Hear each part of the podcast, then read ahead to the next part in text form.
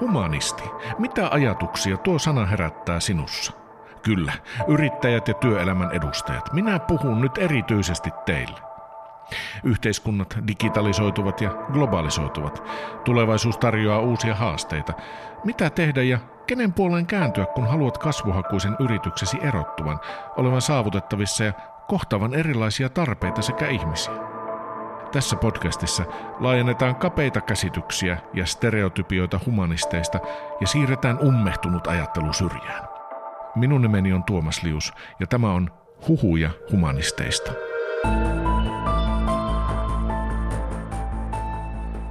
Mitä kaikkea on yrityksen kansainvälisyys ja miten humanistit voivat siinä auttaa?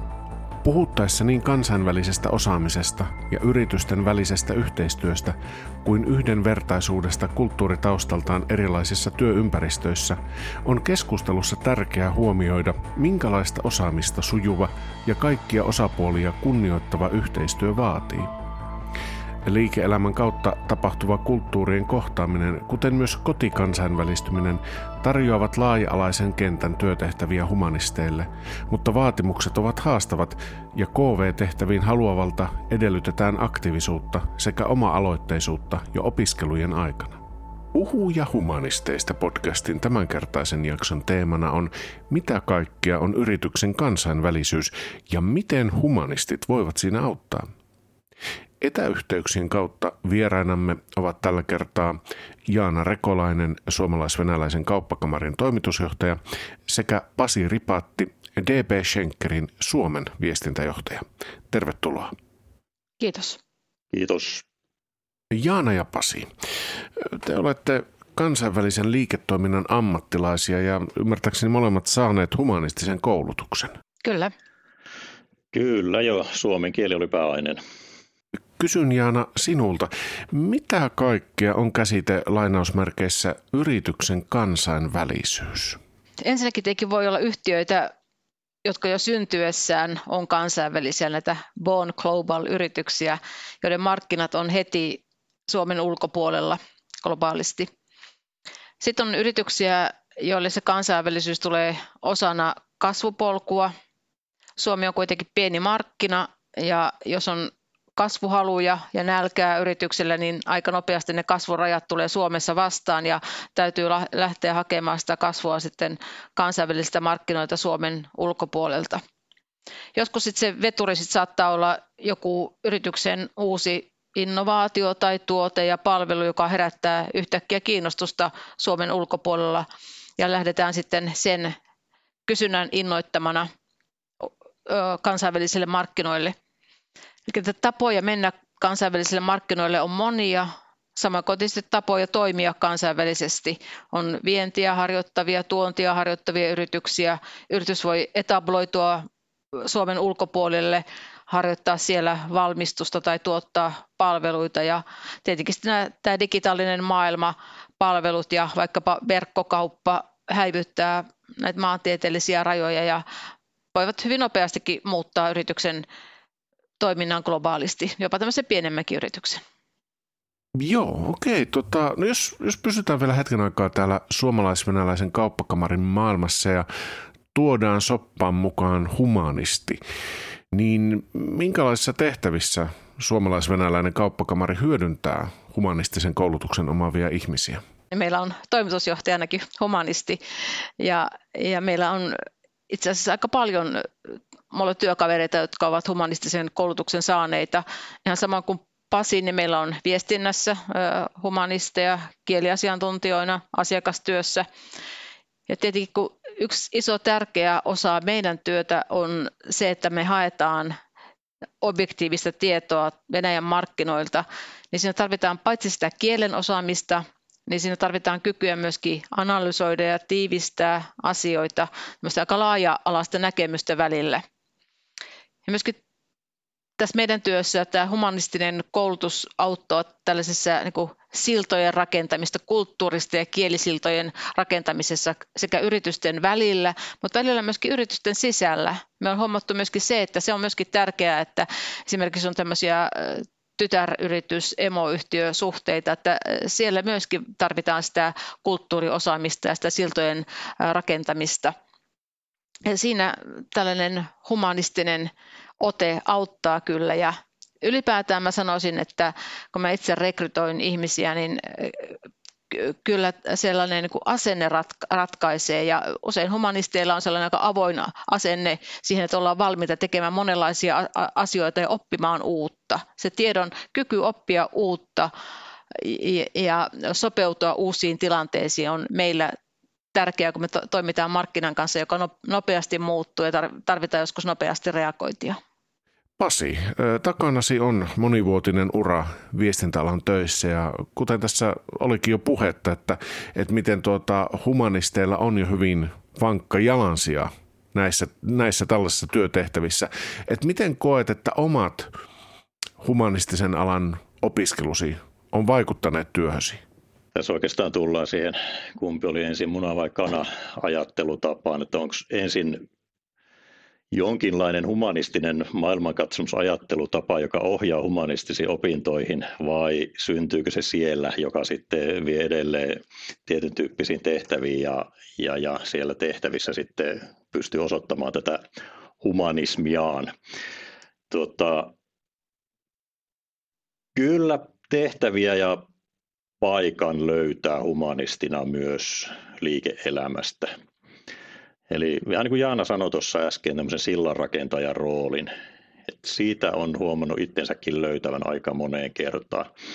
Eli niin kuin oli puhe noista emoyhtiö- tytäryhtiörakenteista, mitä Jaana sanoi, niin täsmälleen sama on esimerkiksi meilläkin. DB Schenker toimii 130 maassa, 75 000 työntekijää melkein. Meillä on eniten viestinnällä on yhteistyötä meidän Euroopan pääkonttorin kanssa. Ja me ollaan aika paljon nimenomaan Suomen viestinnässä tällaisessa porttiroolissa, että mitä kaikkea tulee pääkonttorilta ja miten se tuodaan Suomeen organisaatioon tai Suomen asiakkaille. Niin se on eräänlaista lokalisointia, voisi sanoa näin. Eli ihan yksi yhteen ei pysty kääntämään valmiita slaididekkejä tai muuta viestintämateriaalia. Et pitää katsoa, että miten se sopii suomalaiseen kontekstiin ja suomalaiseen kulttuuriympäristöön.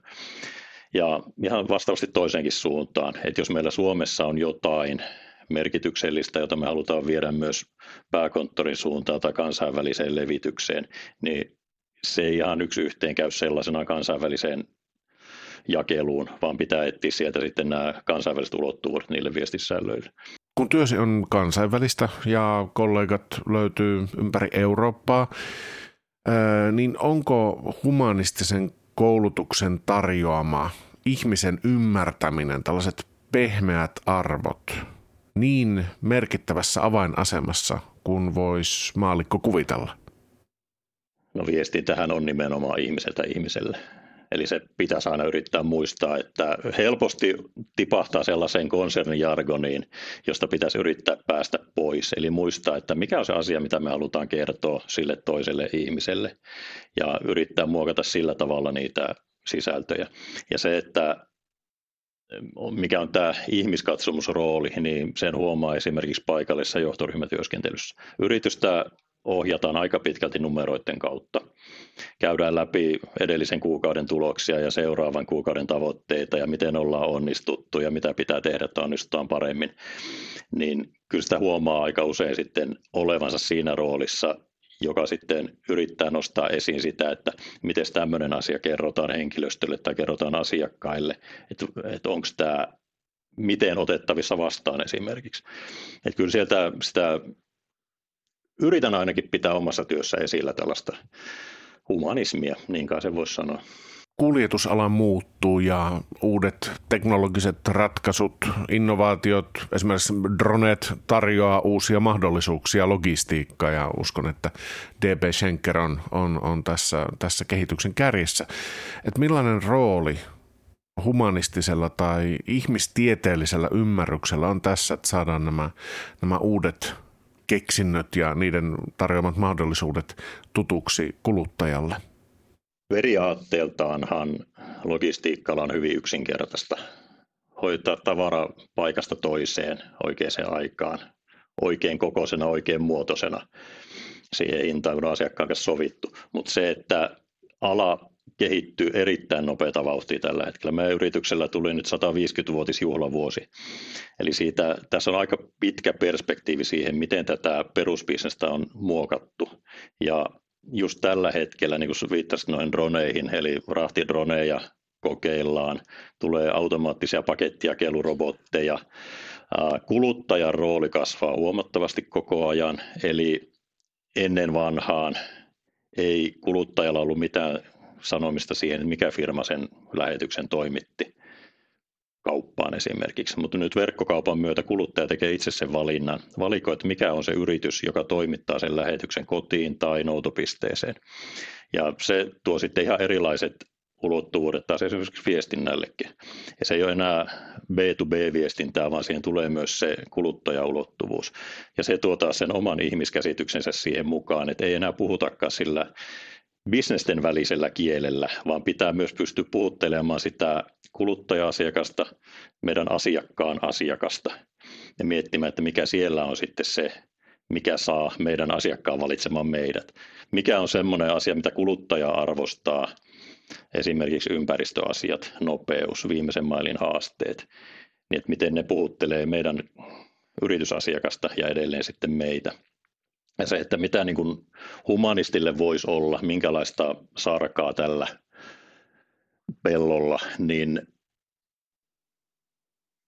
ajatellaan jotain käyttöliittymiä esimerkiksi, mitkä, minkälaista kieltä niissä käytetään, jos ajattelee ihan puhtaasti kielitiedettä. Omista opinnoista, suomen kielen opinnoista, niin joku sosiolingvistiikka, psykolingvistiikka, puheviestintä, se oli mulla sivuaineena, siitä on ollut hyötyä, puheviestintätilanteiden analysointikurssit, eli tämmöistä niin diskurssianalyysit. Nyt kun rupeaa muistelemaan, että mitä kaikkea on tullut opiskeltua, niin kyllä sieltä aika paljon semmoisia mukavia polkuja löytyy, että mistä, mistä on ollut hyötyä, vaikka ei välttämättä tajukkaan, että, että semmoista on ollut. Mutta meilläkin löytyy humanista ja aika yllättävistäkin tehtävistä, jopa palveluiden myynnistä ja IT-puolelta. Et se ei ole niinkään sanottua, että täytyy olla suoraan se esimerkiksi tekninen koulutus. Humanisti on generalisti koulutus toisaalta. Siitä on, humanistista on aika moneksi, kunhan sitä vaan vahvistaa jollain sopivalla tavalla, että tulee se sopiva komposta yritystä varten suomalais-venäläisellä kauppakamarilla on, on tytäryhtiöitä sekä venäjää äidinkielenä puhuvia työntekijöitä. Ja DB Schenker toimii, oliko 130 maassa ja kuten aiemmin todettiin, niin kollegat löytyy ympäri Eurooppaa. Et minkälaisia haasteita ja, ja ratkaisuja on tullut vastaan, kun puhutaan työyhteisön vuorovaikutuksesta ja, ja sen jäsenten oikeudenmukaisesta kunnioittavasta kohtelusta? Me kauppakamarilla ollaan noin pieni 20 hengen suomalais-venäläinen työyhteisö. Puolet kollegoista on Suomessa, puolet Venäjällä. Ja tietenkin meilläkin tällainen yhtenäinen yrityskulttuuri on, on kompromissi, jossa täytyy ottaa huomioon eri kulttuureiden erityispiirteitä. Meille on tärkeää se, että meidän arvoissa on tällainen yhdessä oppiminen ja to, toisiamme kunnioittamisen kulttuuri. Mutta tärkeää myöskin, että me eri kulttuureista tulevat kollegat ymmärrämme, mitä niillä meidän arvoilla ta- tarkoitetaan, koska Venäjällä ne saattaa tarkoittaa että jotakin ihan muuta, jos ne vaan niin käännetään. Tuo oli hyvä tuo Pasin, kun Pasi puhui tuosta lokalisoinnista, että ne niin arvot ja tämän, niin kulttuuriset asiat täytyy lokalisoida, että me ymmärretään ne sitten siihen omaan kulttuuritaustaamme peilaten. Eh, yksi sellainen ehkä pieneltä tuntuva asia, mutta sellainen niin merkityksellinen asia on se, että Venäjällä esimerkiksi valtaetäisyys yrityksessä on ihan toisenlainen kuin meillä pienessäkin yrityksessä se etäisyys johtajaan saattaa olla hyvinkin suuri. Me taas kauppakamarilla on pyritty tietoisesti rakentaa sellaista niin kuin matalan hierarkian ja matalan kynnyksen mallia, että oltaisiin helposti, kaikki oltaisiin helposti lähestyttävissä ja ollaan esimerkiksi sopi, sovittu siitä, että me sinuttelemme toisiamme. Meille suomalaisille se on hyvin luontevaa ja meille se on merkki sellaisesta niin tasa-arvoisesta työyhteisöstä, mutta ei välttämättä venäläisille. Mä oon huomannut, että joillekin venäläisille kollegoille on todella epämukavaa sinutella minua, vaikka muuten heillä ei olisi mitään kynnystä ottaa minun yhteyttä. Ja tässä mun on hyväksyttävä se kompromissi, että mä tota, sallin sen teitittelyn, vaikka mun mielestä niin kuin, tämmöinen teitittely työkaverin kesken on, on jäykkä tapa toimia. Mutta jos, joskus sitten näin, että, että se ei ole sitten niin, niin merkityksellistä, että onko se sinuttelu vai teitittely. Tärkeää on se, että uskaltaa ottaa yhteyttä ja uskaltaa, uskaltaa kertoa vaikkapa jostakin huolista. Toi on pakko tarttua heti tuohon teitittelyyn. Niin kuin firman nimestä voi päätellä, DB Schenker on saksalainen yhtiö, Saksan valtionrautateiden omistama ja saksalaisessa kulttuurissa tuo teitittely on erittäin syvällä. Ja silloin kun 14 vuotta sitten tulin tähän taloon töihin, oma pääkonttorin viestinnällinen esimieheni Herr Doktor oli kyllä mullakin sähköpostissa pitkään Herr Doktorina puhutteluissa ennen kuin hän sitten esitti sinun kauppoja. Et siitä se lähti liikkeelle. Silloin oli aika, kun pidettiin solmiota ja kovia kaulassa, mutta meidän organisaatio on muuttunut erittäin paljon tänä aikana. Et nykyään sinutellaan aivan laidasta laitaan koko konsernin pääjohtajaa saksalaista myös voi sinutella. Tosin täytyy sanoa, että siinä itsellä tulee pikkasen kyllä vielä kynnystä vasta, että noinkohan tohtii. Mutta tuota, sinutellaan, solmioita ei käytetä ja pidetään matalia hierarkioita. Mutta se, mikä, mikä huomaa just kulttuurin välisistä eroista, on, että tota, Suomessa meillä on erittäin matala organisaatio. Toimitusjohtajana kaikkien muidenkin johtajien ovet on aina auki. Kuka tahansa voi ottaa yhteyttä pelkäämättä, että olenko nyt muistanut olla ensin linjaesimiehen yhteydessä ja siihen, sitä seuraavaan, että se menee putkea pitkin oikeaan suuntaan. Että kyllä meillä voi olla suoraan yhteydessä siihen henkilöön, kenen haluaa.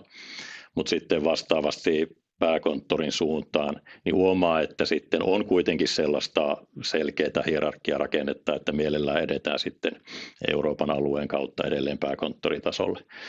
Et se on tietysti, siinä on etunsa ja haittansa. Mutta sitten tuohon, mitä tuli erilaisiin kulttuureihin, niin viestinnälle, yritysviestinnälle on aika tämmöisessä isossa organisaatiossa tyypillistä se, että niitä pääkonttorin viestejä – jalkautetaan maatasolle. Ja just arvot tuli äsken yhtenä esimerkkinä, niin meillähän on konsernin arvot samat globaalisti. Eli pitäisi pystyä tarjoamaan DP Schenkerin palvelua maassa ja toisessa mahdollisimman samanlaisena ja samantyyppisenä. Eli se tällainen tone of voice-tyyppinen ajattelu, että meillä Schenker kuulostaa samanlaiselta kaikissa maissa, sitäkin pitää saada läpi, niin se kertoo, että miten sitten nämä 130 maan viestintäorganisaatiot lokalisoi sen yhteisen sanoman maatasolle organisaation ja asiakkaisiin niin, että se kuulostaa kuitenkin samalta. Ja tämä on se, mitä me tehdään näin niin kuin kulttuurien välillä taiteillaan koko ajan oikeastaan. Jaana, koetko, että erityisesti humanistisella koulutuksella olisi jotain tuotavaa juuri erityisesti Venäjä-yhteyteen? Ky- kyllä on ehdottomasti. Me puhutaan kauppakamarilla usein tällaisesta käsitteestä kuin kulttuuriäly. Ja se tarkoittaa sitä, että se on jopa ihan niin tutkimustenkin mukaan merkittävä menestystekijä kaupassa, kauppaa käydessä se, että ymmärretään paitsi sen, sen kohdemaan – kulttuuri ja tavat, niin myöskin se yrityskulttuuri, tavat toimia ja tehdä päätöksiä. Se on tärkeää ja se on myöskin tärkeää, että kun tuntee sitä kulttuuria, niin osaa sitten myöskin sitä vierasta kulttuuria ymmärtää ja arvostaa. Toinen, minkä mä nostasin, tässä on puhuttu paljon tästä viestintäosaamisesta. Viestintäosaaminen ja, ja kielitaito on, on myöskin sellaisia, jotka huma, joita humanisti voi tuoda tähän Venäjän kauppaan myöskin paljon. Se on ensiarvoisen tärkeää, että kun me tehdään kauppaa, niin me tehdään sitä tietenkin, myyjä tekee sitä ostajan ehdoilla. Ja silloin se tarkoittaa myöskin sitä, että kun multakin usein kysytään, että pitääkö sitä venäjän kieltä ihan oikeasti osata, jos tehdään sitä venäjän kauppaa. No eihän sitä tarvitse, voi sitä puhua ihan mitä kieltä tahansa, mutta jos sä haluat tehdä sen ostajan elämän helpoksi ja helpottaa sitä ostotapahtumaa, niin kyllähän se tietenkin silloin auttaa, kun se ostaja pystyy ostamaan sillä omalla kielellään. Tee ostajan asema mahdollisimman mukavaksi, niin silloin kauppa käy paremmin. Tuosta jos saan napata kiinni, niin tämä on just tyypillistä kohderyhmäajattelua, että puhu kohderyhmän kieltä. Ja nyt tulee oikeastaan toi niin kuin kielen hallinta. Että uskoisin, että jos Venäjää osaa hyvin, niin silloin on helpompi hoitaa asioita venäläisen kumppanin kanssa. Sama ihan suomen kielessäkin. Eli nykyään on paljon verkkokauppahuijauksia tai näitä sähköposti-tekstarihuijauksia, että sinulle on saapunut lähetys ja klikkaa tätä linkkiä ja menetä kaikki, kaikki pankkitunnuksesi sun muut. Niin yksi yleinen tapahan siinä on, että millä katsot, että se on oikea se viesti, kieli, asu. Onko se sähköposti tai tekstiviesti kirjoitettu sillä tavalla kuin se organisaatio normaalisti kirjoittaa? Tästä tulee ihan suora linkki taas siihen kielen tajuun, että minkälaista kieltä organisaatio kirjoittaa. Eli suomen kielen opinnot on ainakin itsellä ollut tässä erittäin hyvä työkalu, että pystyy kirjoittamaan oikeata kieltä. Ihan niin kuin rinnastus tuohon Jaanan sanomaan kohderyhmäajatteluun sitten kielitaidon osalta.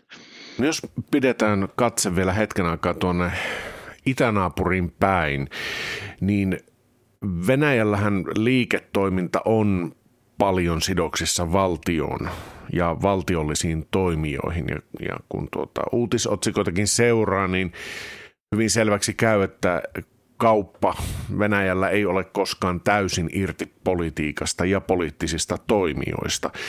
Et voidaanko olettaa, että humanistit voivat tarjota jotain ymmärrystä myös tähän seikkaan? Kyllä, ehdottomasti ja tosiaan niin se on ihan fakta, että kyllä Venäjällä valtion rooli taloudessa on ollut koko ajan kasvava. Ja tietenkin sellaisessa, sellaisessa toimintakulttuurissa ja ympäristössä niin on hyötyä siitä, että on tällaista niin kuin laajempaa näkemystä, osaa sitten niitä vaikkapa liikekumppanin tai joidenkin hallinnon päättäjien lausuntoja onpa ne sitten kirjallisia tai sitten puhuttuja jotakin fraaseja, niin ymmärtää ja laittaa tavallaan myöskin kontekstiin, ymmärtää sitä, sitä raamia, myöskin ehkä semmoista niin kuin historian jatkumoa, eikä sitten ehkä ihan kaikesta mene puihin tai sävähdä osaa niin kuin myöskin asettaa se niin kuin mittasuhteisiin ja poimia sieltä sitten sen oleellisen, että mitä sillä itse asiassa haluttiin sanoa. Eli aina se pelkkä se kielen ymmärrys, että sä ymmärrät ne venäjänkieliset sanat ja lauseet ja pistät ne rivinen, muodostat niistä sitten, sitten sen suomenkielisen vastineen, niin se ei riitä, eh, vaan tarvitaan se ymmärtää se sanoman merkitys ja sitten vielä välittää se, se oikein. Että siinä on niin humanisteilla myöskin mun mielestä tärkeä rooli.